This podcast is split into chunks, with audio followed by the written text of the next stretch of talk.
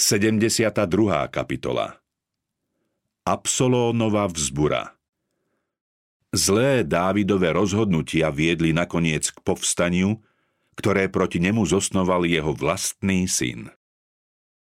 Keď Dávid vypočul podobenstvo proroka Nátana, vyniesol ortieľ nad samým sebou.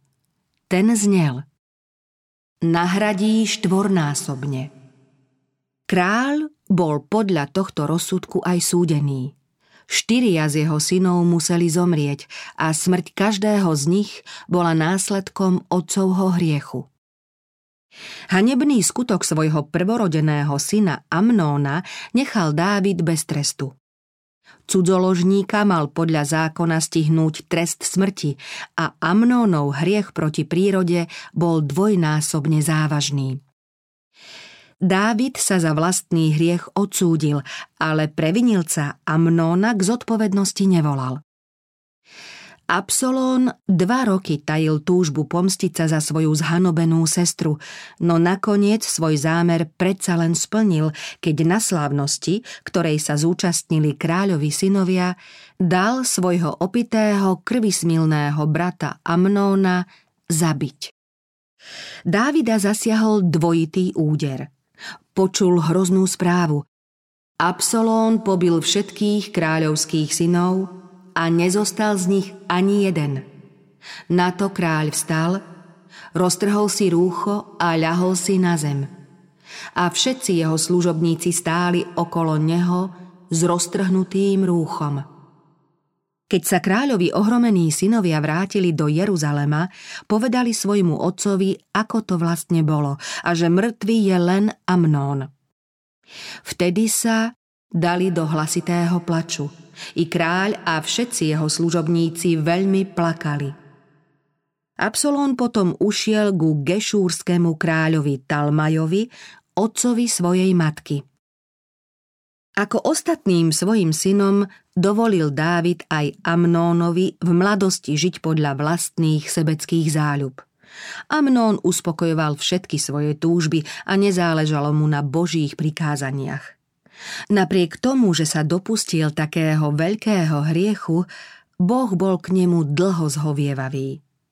Dva roky mal možnosť kajať sa – Amnón však neprestal hrešiť a smrť ho zastihla nepripraveného a nezmieraného. Dávid zanedbal svoju povinnosť, lebo Amnónov skutok nepotrestal. Keďže otec Božie požiadavky nesplnil a syn svoj hriech neoľutoval, hospodin dal udalostiam voľný priebeh a Absolónovi nezabránil spáchať zločin. Keď rodičia alebo vládcovia svoje povinnosti neplnia a neprávosti netrescú, zasiahne sám Boh.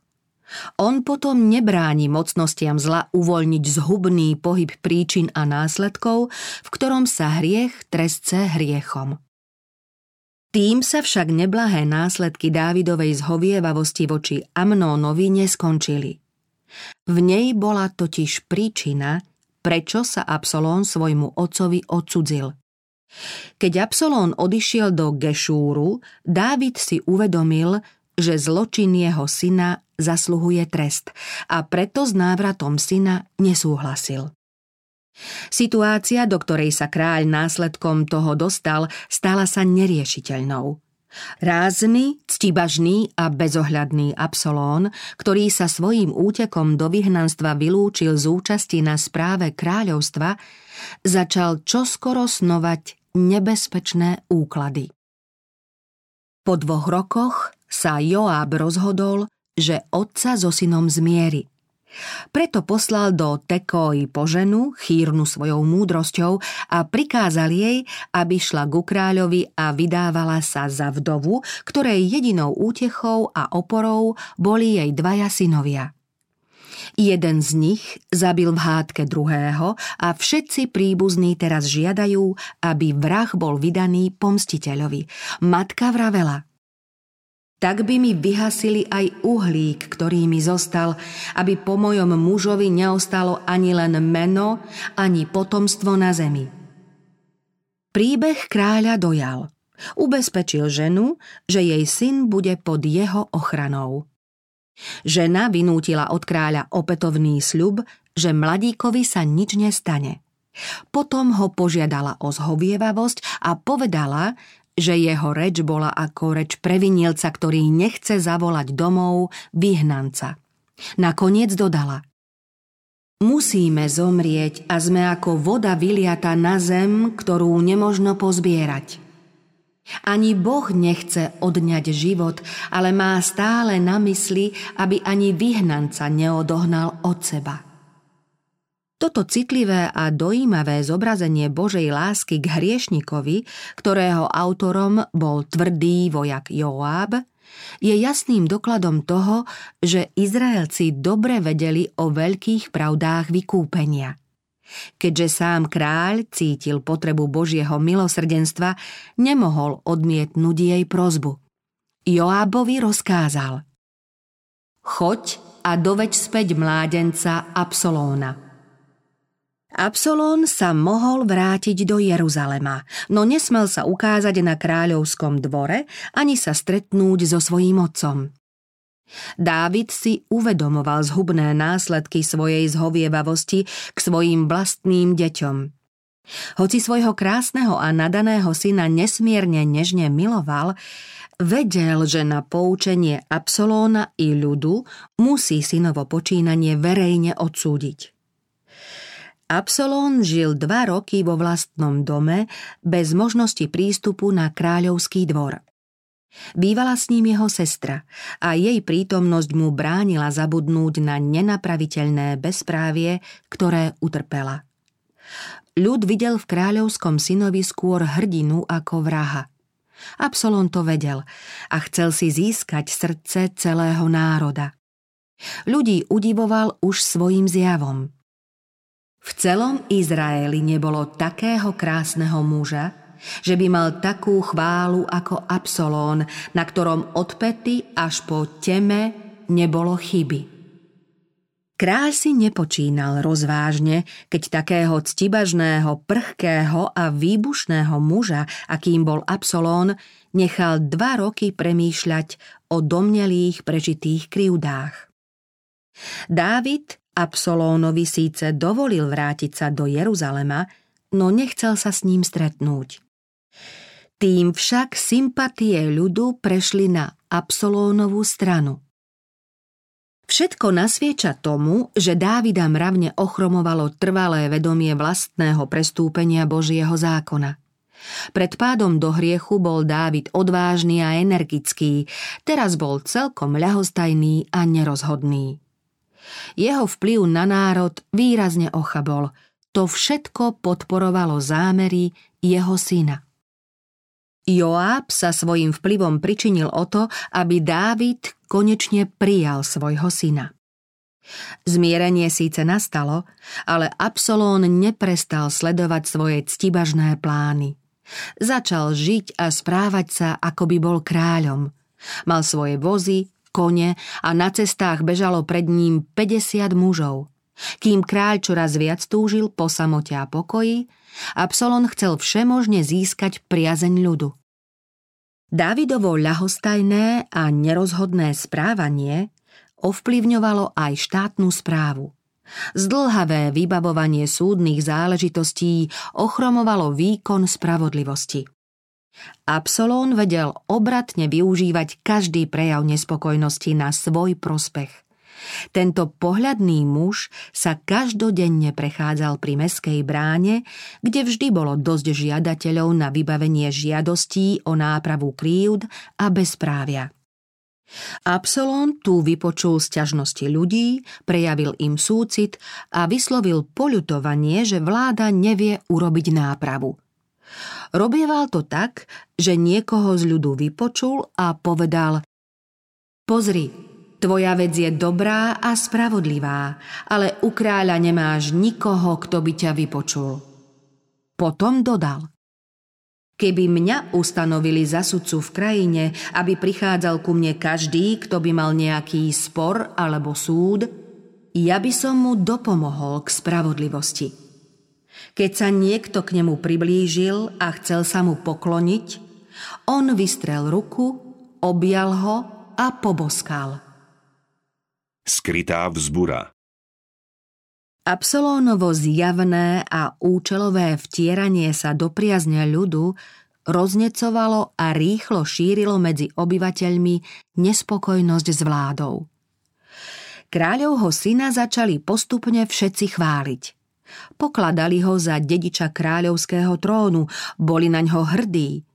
Ľud bol presvedčený, že toto výsostné postavenie si zaslúži a chceli, aby čím skôr začal vládnuť.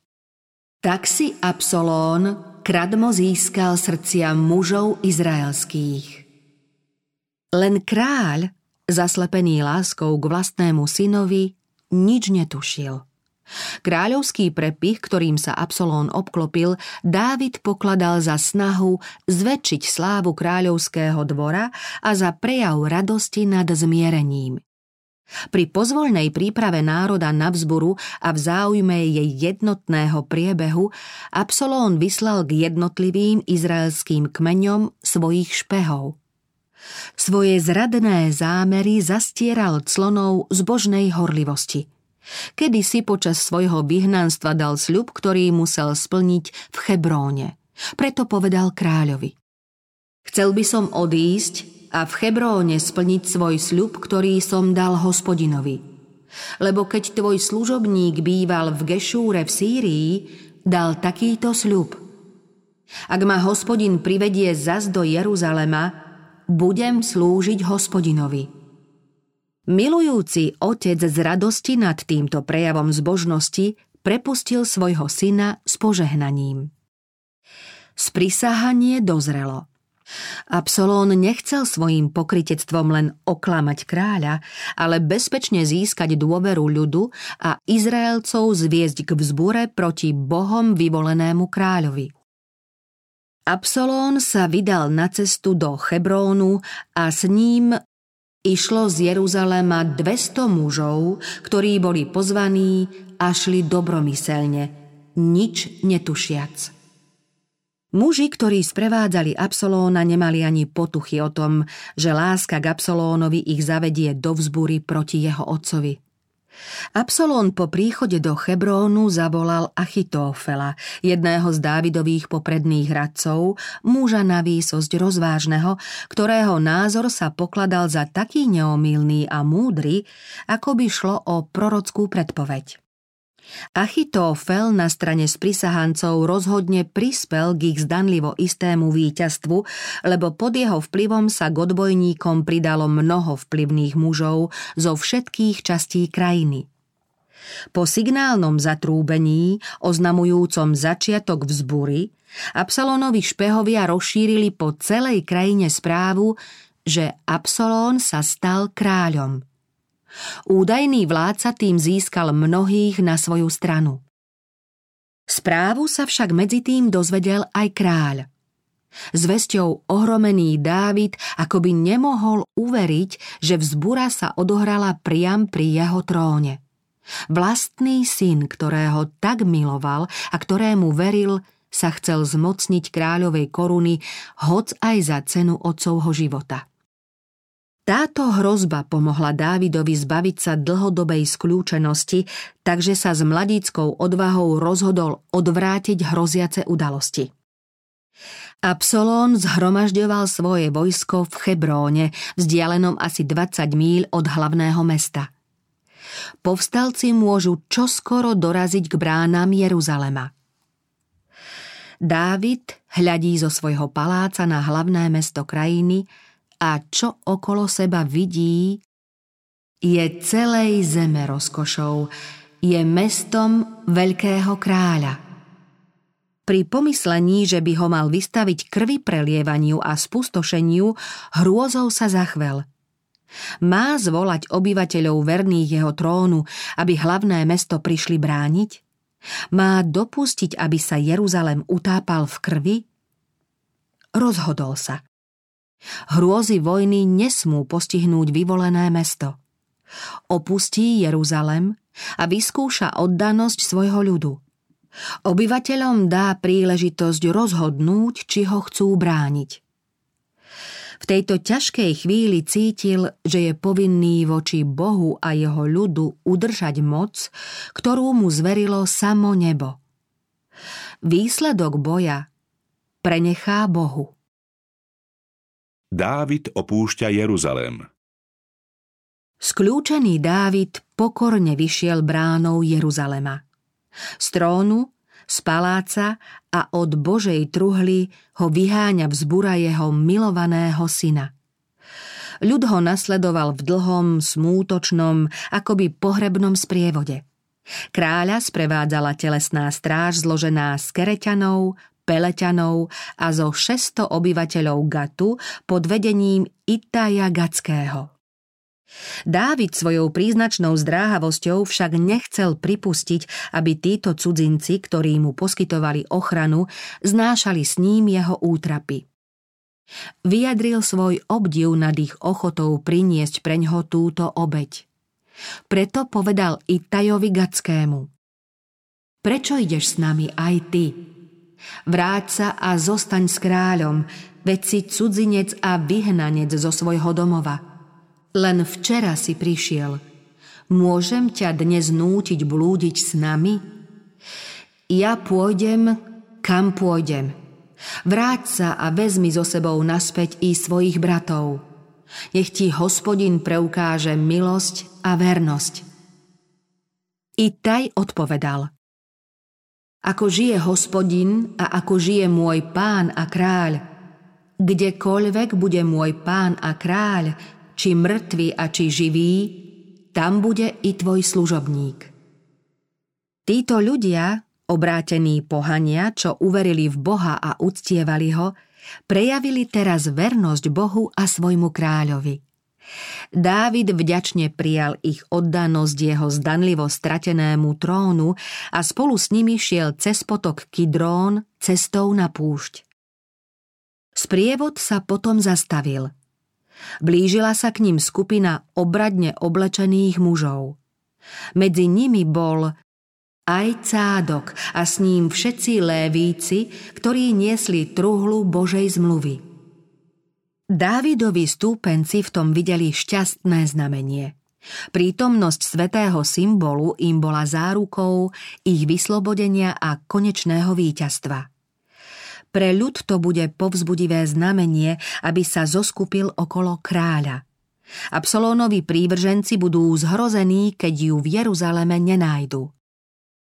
Pohľad na truhlu zmluvy Dávida na chvíľu potešil a prebudil v ňom nádej. Zanedlho mu ju však zatienili iné myšlienky. Bol ustanoveným vládcom Božieho dedičstva a mal svetú zodpovednosť.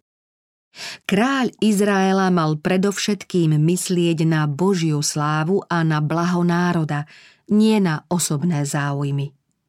Ak Boh, ktorý prebýva medzi cherubmi o Jeruzaleme povedal Toto mi bude miestom odpočinku na veky, potom na prenos symbolu Božej prítomnosti na iné miesto bez výslovného Božieho súhlasu nemá právo ani kňaz, ani kráľ. Dávid vedel, že jeho srdce i život majú byť v súlade s Božími požiadavkami, ak mu truhla zmluvy nemá na miesto požehnania priniesť zlorečenstvo. Stále myslel na svoj veľký hriech a v tomto sprisahaní poznal spravodlivý Boží trest. Meč, ktorý nemal odísť z jeho domu, bol vytasený. Nemohol predvídať, ako boj dopadne. Nemal právo odniesť z hlavného mesta posvetný kráľovský symbol, ktorý stelesňoval vôľu ich nebeského vládcu a ktorý bol ústavou krajiny a základom blahobytu národa. Cádokovi prikázal Zanes truhlu Božiu späť do mesta. Ak nájdem milosť v očiach hospodinových, privedie ma späť a dá mi vidieť ju i svoj príbytok. Ale ak mi povie, nemám v tebe záľubu, tu som, nech sa mi stane, ako za dobré uzná. K tomu dodal, ty si predsa prorok, muž, ktorého ustanovil Boh, aby učil ľud. Ty sa vráť v pokoji do mesta. Tvoj syn Achimác i Ebiatarov syn Jonatán, vaši dvaja synovia nech idú s vami. Pozrite, ja budem čakať pri brodoch na púšti, kým nedôjde od vás nejaký odkaz. V meste mu kňazi môžu preukázať významnú službu, lebo tam sa dá sledovať pohyb i zámery nepriateľa a ich synovia Achimác a Jonatán mu môžu potom tajne doručiť odkaz. Keď ľudia videli, že kňazi sa s truhlou zmluvy vracajú do Jeruzalema, veľmi sa zarmútili. Z ich kráľa sa stal utečenec a oni sú vyhnancami bez Božej truhly. Keďže svoju budúcnosť videli nejasne, prepadli ich obavy a zlé predtuchy. Dávid však vystupoval na olivový vrch a stále plakal. Hlavu mal zahalenú a šiel bosý. A z ľudu všetci, čo boli s ním, zahalili si hlavu, vystupovali a stále plakali. V tom Dávidovi oznámili, že Achitófel je medzi sprisahancami s Absolónom. Dávid v tom znova poznal následok svojho hriechu. Zrada Achitófela, najschopnejšieho a najbystrejšieho zo všetkých politických poradcov, bola pomstou za Dávidovú krivdu voči jeho vnučke Bačebe, čím potupil celú jeho rodinu. Dávid povedal – Zmar prosím, hospodine, Achitófelovú radu. Keď kráľ vystúpil na vrch, sklonil sa k modlitbe, svoje bremeno zveril hospodinovi a pokorne prosil o Božie zľutovanie. Jeho prozba bola hneď vypočutá. Prišiel k nemu totiž arkiec Chúšaj, múdry a schopný radca s roztrhnutým rúchom a s prsťou na hlave, ktorý sa rozhodol byť na strane zosadeného kráľa – Dávid akoby bohom osvietený pochopil, že tento verný a úprimný muž môže jeho záujmom najlepšie poslúžiť v Jeruzaleme. Chúšaj sa na Dávidovú prozbu vrátil do Jeruzalema, aby ponúkol svoje služby Absolónovi a potom zmaril múdre rady Achitófelove. Vedomie viny s týmto lúčom nádeje v tiesnivej situácii pokračoval kráľ a jeho stúpenci v ceste.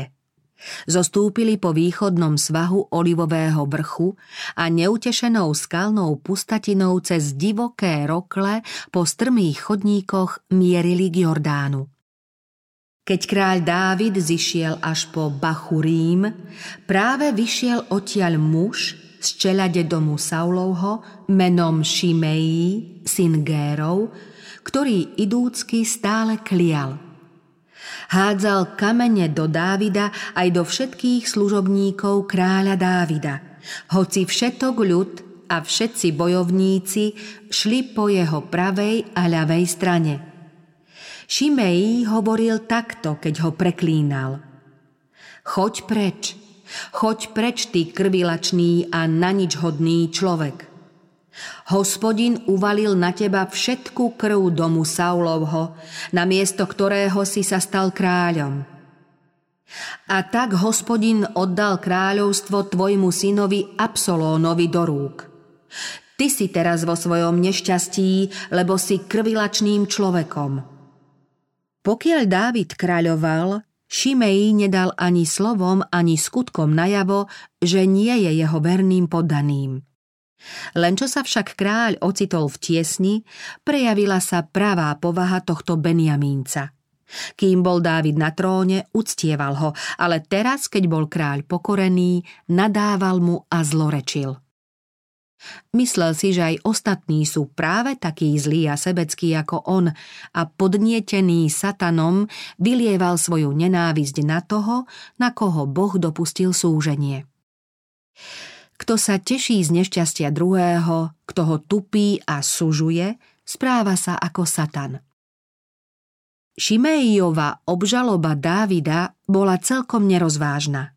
Bolo to podlé a zlomyselné ohováranie – Dávid sa nedopustil nejakého bezprávia voči Saulovi a jeho rodine. Keď sa Saul ocitol v jeho moci a Dávid ho mohol zabiť, odrezal mu len cíp z plášťa a ešte aj to si vyčítal, že tým mohol prejaviť neúctu k Božiemu pomazanému. Ľudský život si Dávid vysoko cenil a dokazoval to vtedy, keď bol sám štvaný ako dravá zver.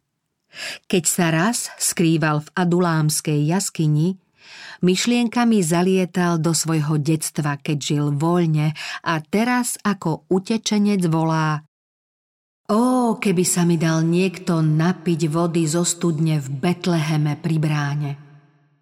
Betlehem bol vtedy v rukách filištíncov. Traja odvážni muži z Dávidovej skupiny prešli po strážach a svojmu pánovi doniesli vodu z Betlehema. Dávid ju však nemohol piť a povedal Chráň ma, hospodine, to urobiť. Je to krv mužov, ktorí šli s nasadením vlastných životov. Potom vodu úctivo vylial ako obeď hospodinovi. Dávid bol bojovník. Veľkú časť svojho života strávil na boiskách, kde videl veľa násilia – No len málo je tých, čo prešli takou tvrdou skúškou, v ktorej ich otupujúci a znemravňujúci vplyv poznačil len tak málo ako Dávida. Keď už Dávidov synovec Abíšaj, jeden z jeho najstatočnejších veliteľov, nemohol dlhšie počúvať Šimejové urážky, zvolal Prečo má tento zdochnutý pes preklínať môjho pána a kráľa? idem a otnem mu hlavu. Kráľ mu to však nedovolil. Keď môj syn siaha mi na život, čím viac teraz tento Beniamínec, dajte mu pokoj, nech preklína, veď mu to rozkázal hospodin. A zda vzhliadne hospodin na moju tieseň a odplatí mi dobrým za jeho dnešné preklínanie. Dávidovo svedomie sa ozývalo a pripomínalo mu trpké, pokorujúce pravdy. Jeho verní poddaní sa divili tejto náhlej zmene, ale pre kráľa to nebolo nejakým tajomstvom. Často mával zlú predtuchu, že podobná chvíľa raz príde. Divil sa, že Boh jeho hriechy tak dlho znášal a odkladal zaslúženú odplatu. No ani teraz, keď musel bosý a v otrhanom rúchu na miesto kráľovských šiat utekať akoby o závod, keď počul ozvenú náreku svojich stúpencov a myslel na svoje milované mesto, v ktorom zhrešil, nestrácal nádej. Veril, že hospodin bude k nemu milosrdný. Nejeden hriešnik ospravedlňuje svoj hriech poukazom na Dávidov pád. Ako málo je však takých, čo nad svojím previnením prejavujú takú úprimnú ľútosť a pokoru ako Dávid. Ako málo je tých, čo znášajú pokarhanie a trest s takou trpezlivosťou a odvahou ako on. Dávid vyznal svoj hriech a roky sa snažil plniť svoje povinnosti ako verný Boží sluha – Všemožne sa usiloval budovať svoje kráľovstvo, ktoré za jeho vlády dosiahlo nevýdaný rozmach a blahobyt. Pripravil veľké zásoby stavebného materiálu na výstavbu Božieho domu a teraz by malo jeho celoživotné úsilie výjsť na zmar – či plody jeho snaženia, skvelého ducha a štátnického umenia musia padnúť do rúk jeho bezohľadného a zradného syna, ktorý nectí Boha a nedbá ani o blaho Izraela? Bolo by nepochopiteľné, keby Dávid v tejto ťažkej situácii reptal proti Bohu? Príčinu rany, ktorá na ňo dopadla, videl Dávid v spáchanom hriechu – bol preniknutý duchom slov proroka Micheáša. Ak sedím v tme, hospodin mi je svetlom. Musím znášať hnev hospodinov, lebo som sa prehrešil proti nemu. Dokiaľ neurovná môj spor a nepomôže mi k právu. Hospodin Dávida neopustil. Tento úsek jeho života, keď znášal tie najkrutejšie urážky a bezprávie, ale v ktorom prejavil takú pokoru, nezištnosť a šľachetnosť, bolo vlastne najskvelejším úsekom celého jeho života. Nikdy nebol vládca Izraela pred nebom väčší, než v tejto hodine svojho najhlbšieho poníženia – Keby bol Boh nechal Dávida beztrestne v hriechu, keby mu bol dovolil ďalej pokojne vládnuť napriek prestúpeniu Božieho zákona, tým by bol nevercom a pochybovačom dal dôvod, aby poukazom na Dávidov prípad mohli tupiť vieru a Božie slovo. Trest vymeraný Dávidovi je dôkazom, že hospodin nemôže trpieť alebo ospravedlňovať hriech. V Dávidovom živote smieme poznávať veľký Boží cieľ, ktorý sleduje potrestaním hriechu. Môžeme v ňom pochopiť, ako Boh aj svojimi pre nás nevyspytateľnými súdmi uskutočňuje svoje milosrdné a blahodarné zámery. Boh dopustil, aby Dávida stihol trest, ale zachoval ho pri živote.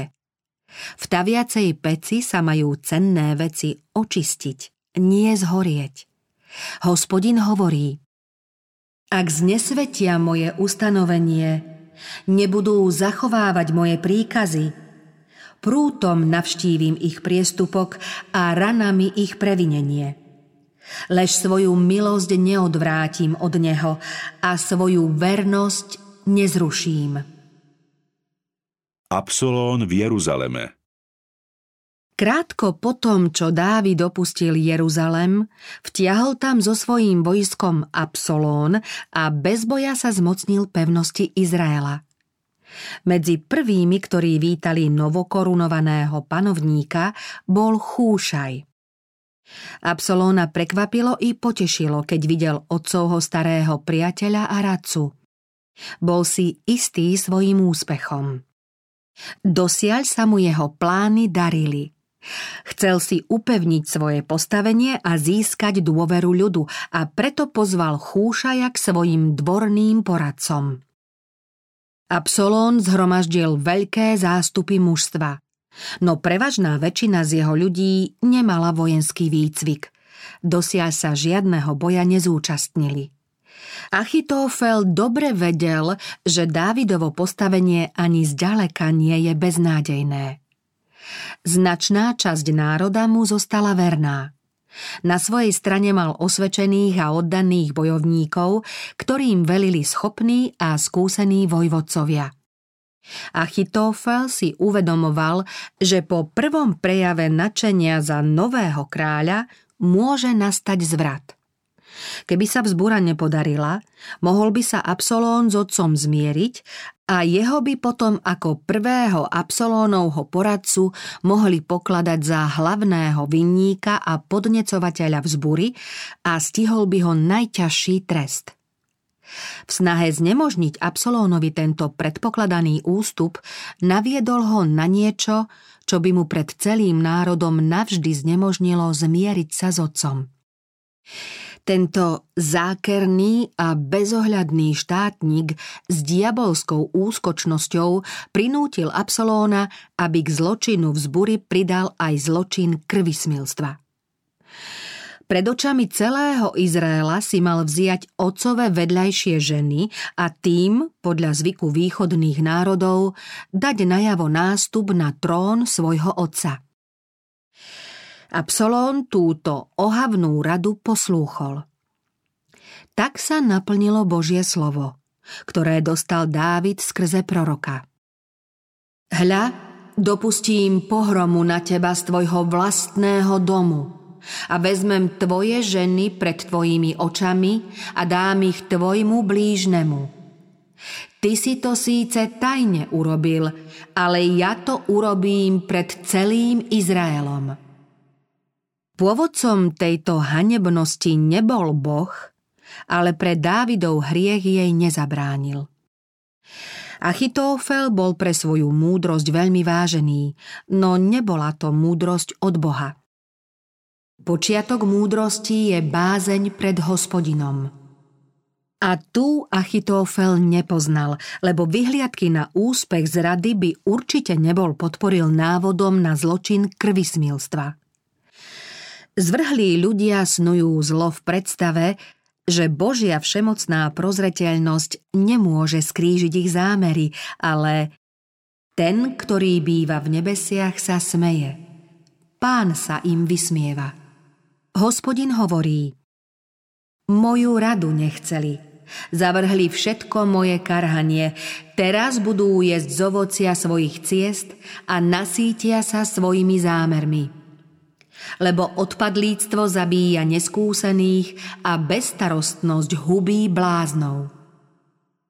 Len čo sa Achitofelovi podarilo poistiť si vlastnú bezpečnosť, naliehal na Absolóna, aby bezodkladne vytiahol proti Dávidovi.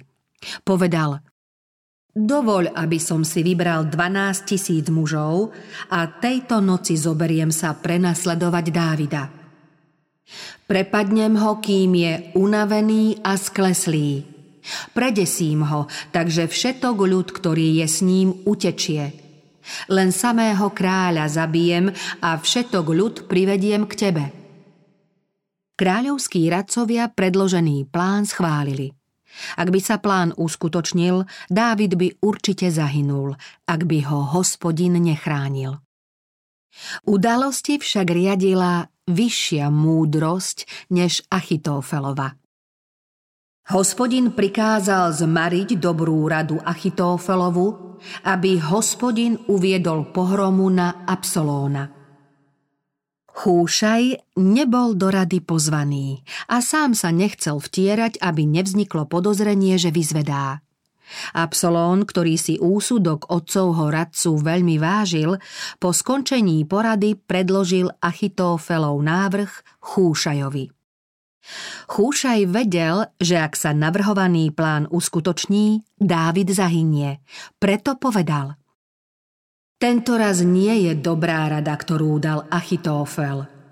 Ďalej hovoril Chúšaj. Poznáš svojho otca a jeho mužov, že sú to hrdinovia a pritom roztrpčení ako medvedica na poli, zbavená svojich mláďat. Aj tvoj otec je bojovník, svojim ľuďom nedáva v noci odpočívať. Iste sa skrýva v nejakých roklinách.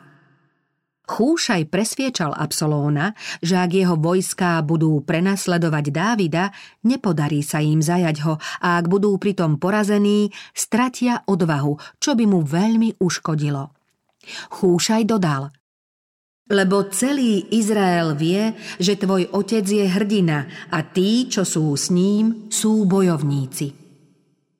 Potom navrhol plán, ktorý lichotil márnivej a sebeckej povahe Absolónovej, ktorý sa rád vystatoval svojou mocou. Preto ti radím. Zhromaždi okolo seba celý Izrael od Dánu až po Bér Šebu. Nech ich je mnoho ako piesku pri mori.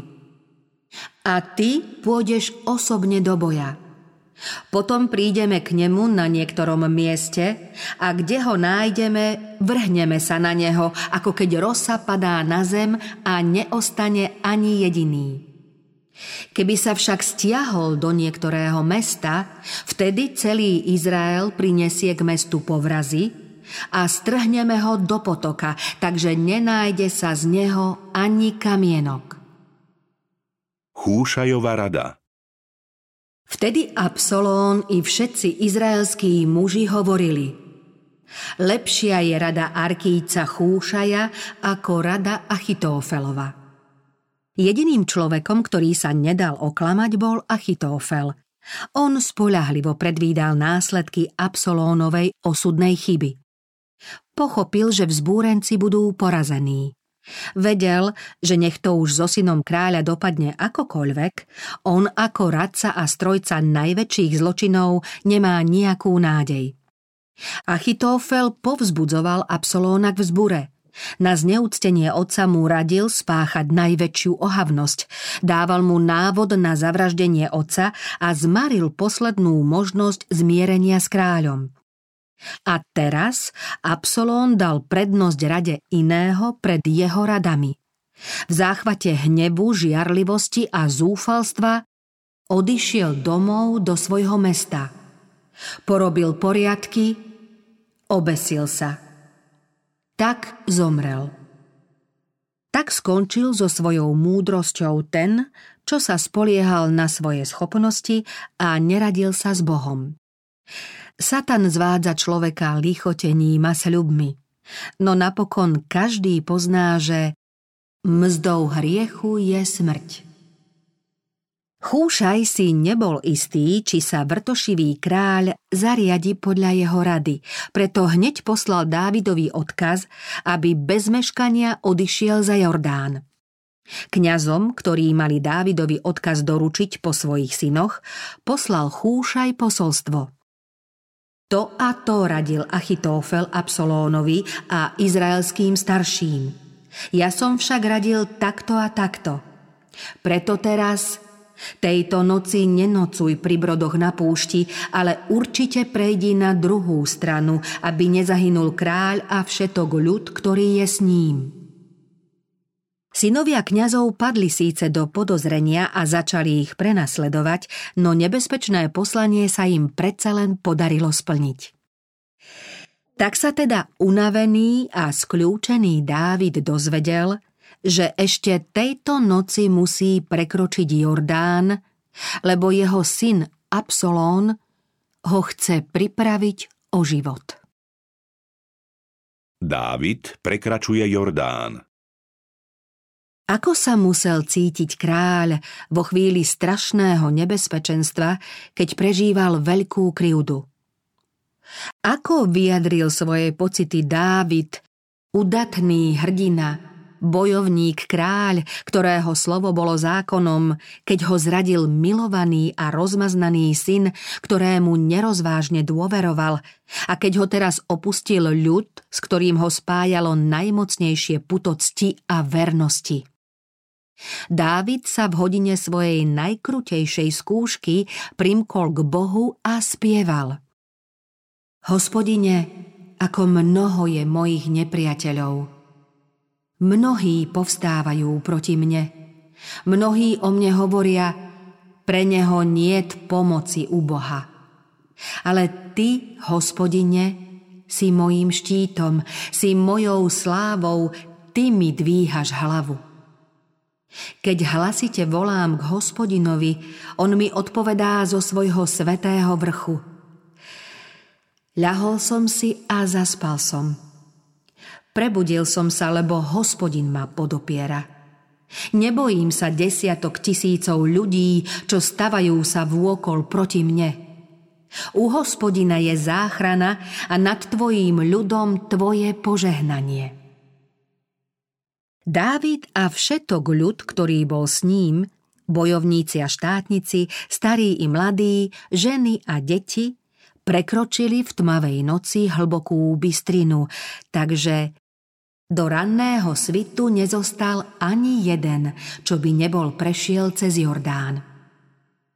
Dávid sa so svojím vojskom usadil v Machanaime, kráľovskom sídle Išbóšetovom. Bolo to dobre opevnené mesto medzi vrchmi, vhodné ako útočisko v čase vojny. Krajina bola bohatá a jej ľud sa správal priateľsky voči Dávidovi. K Dávidovi sa pridalo mnoho ďalších stúpencov a zámožní ľudia mu priniesli mnoho darov, potravy a ďalších nutných potrieb. Rozhodujúci boj Chúšajová rada splnila svoj účel. Dávidovi sa podarilo uniknúť. Dravý a nerozvážny Absolón však nechcel ďalej čakať. Vyrazil, aby dostihol svojho otca. Prešiel cez Jordán, on i všetci izraelskí muži s ním. Absolón ustanovil nad vojskom Amásu, syna Dávidovej sestry Abigaily. Armádu mal veľkú, ale vojaci neboli vycvičení a dostatočne pripravení na stretnutie so skúsenými bojovníkmi jeho otca. Dávid rozdelil svoje vojsko do troch oddielov a na ich čele boli Joáb, Abíšaj a Itaj Gacký. Rozhodol sa, že svoje vojsko povedie do boja sám, Ale dôstojníci, poradcovia a ľud mu to nedovolili. Vraveli, ty nepôjdeš, lebo ak by sme museli utekať, nebudú na nás dbať, ba keby nás i polovica zomrela, nebudú o nás dbať. Ale ty si ako tisíc z nás. Lepšie bude teraz, keď nám budeš pomáhať z mesta. Kráľ im odpovedal. Urobím, ako uznáte za dobré. Za meským múrom bolo už vidieť vojsko povstalcov. Absolón mal takú armádu, že Dávidovo vojsko v porovnaní s ňou vyzeralo ako malá hrstka. Dávid pri pohľade na nepriateľské vojsko ani len nepomyslel na svoju korunu a kráľovstvo, ba nemyslel ani na vlastný život, ktorý závisel od výsledku boja. V otcovom srdci bolo priveľa lásky k odbojnému synovi a súcitu s ním. Keď vojsko vychádzalo z meských brán, Dávid povzbudzoval svojich verných vojakov a vyzýval ich, aby bojovali s dôverou, že Boh Izraela im pomôže zvíťaziť. Dávid však ani teraz nevedel potlačiť svoju lásku k Absolónovi.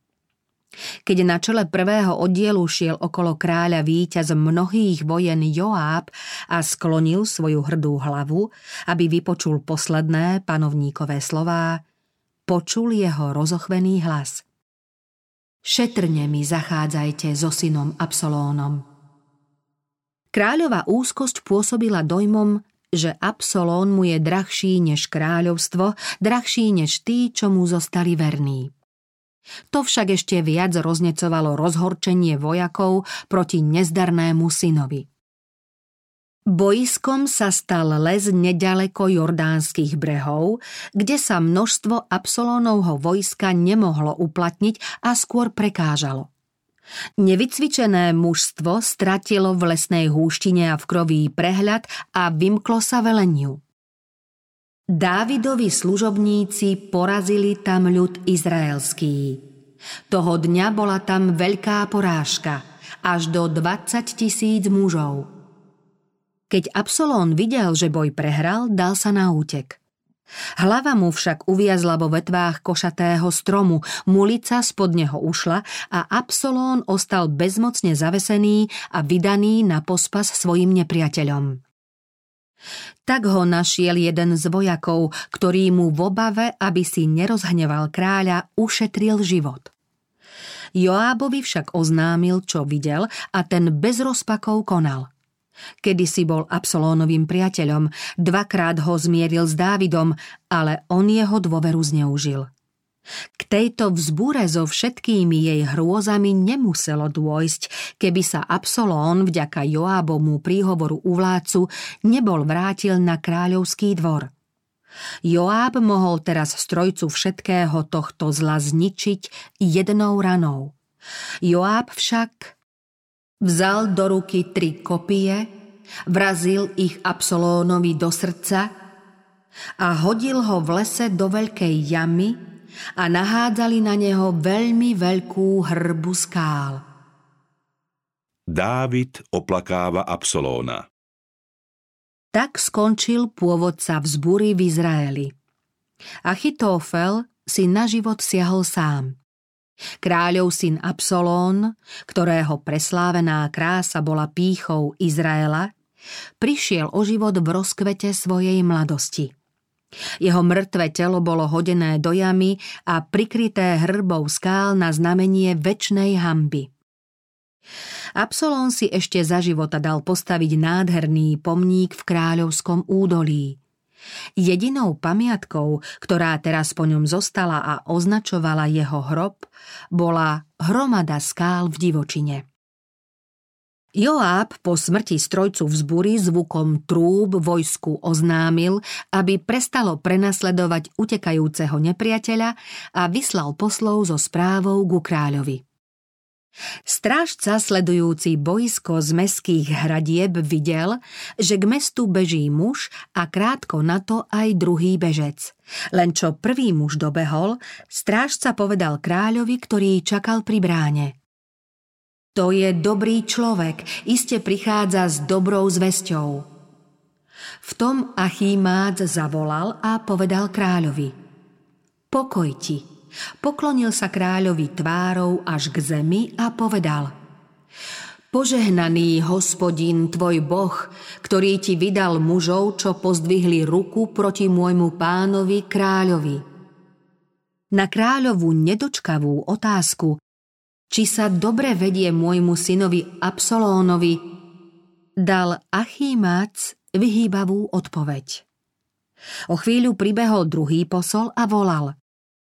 Dobrú zväzť dostáva môj pán a kráľ, lebo dnes ťa vyslobodil hospodin z ruky všetkých, ktorí povstali proti tebe. Otec sa znova úzkostlivo pýta. Či sa môjmu synovi Absolónovi dobre vedie? Posol nemohol zatajiť pravdivé správy a odpovedal – nech všetkých nepriateľov môjho pána a kráľa a všetkých, čo zlým činom povstali proti tebe, stihne to isté, čo sa stalo tvojmu synovi. Dávidovi to stačilo. Ďalej sa už nevypitoval, sklonil hlavu a vystúpil do siene nad bránou a plakal. Idúcky volal Syn môj Absolón, syn môj syn môj Absolón. Výťazné vojsko sa vracalo z boiska. V blízkosti mesta sa z okolitých vrchov ozývalo jeho víťazoslávne volanie. Len čo však vojaci vošli do mesta, ich jasot stíchol, ruky so zástavami klesli a vojaci pochodovali so sklopeným zrakom. Podobali sa skôr porazeným než víťazom, lebo kráľ ich nečakal a nevítal. Namiesto toho počuli zo siene nad bránou jeho mučivý nárek.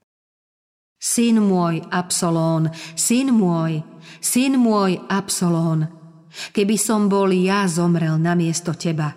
Absolón, syn môj, syn môj. Výťazstvo toho dňa sa zmenilo na smútok pre všetok ľud, pretože ľud počúval v ten deň Kráľ žiali nad svojím synom. A ľud sa toho dňa vkrádal do mesta, ako sa vkrádajú ľudia, keď sa hambia, že utiekli z boja. Joab bol rozhorčený. Boh im pomohol, aby sa smeli radovať a plesať. Najväčšia vzbúra, akú Izrael kedy zažil, bola potlačená a z tohto veľkého víťazstva zostal teraz len žiaľ nad tým, ktorého zločinná vzbúra stála krv tisícov statočných mužov.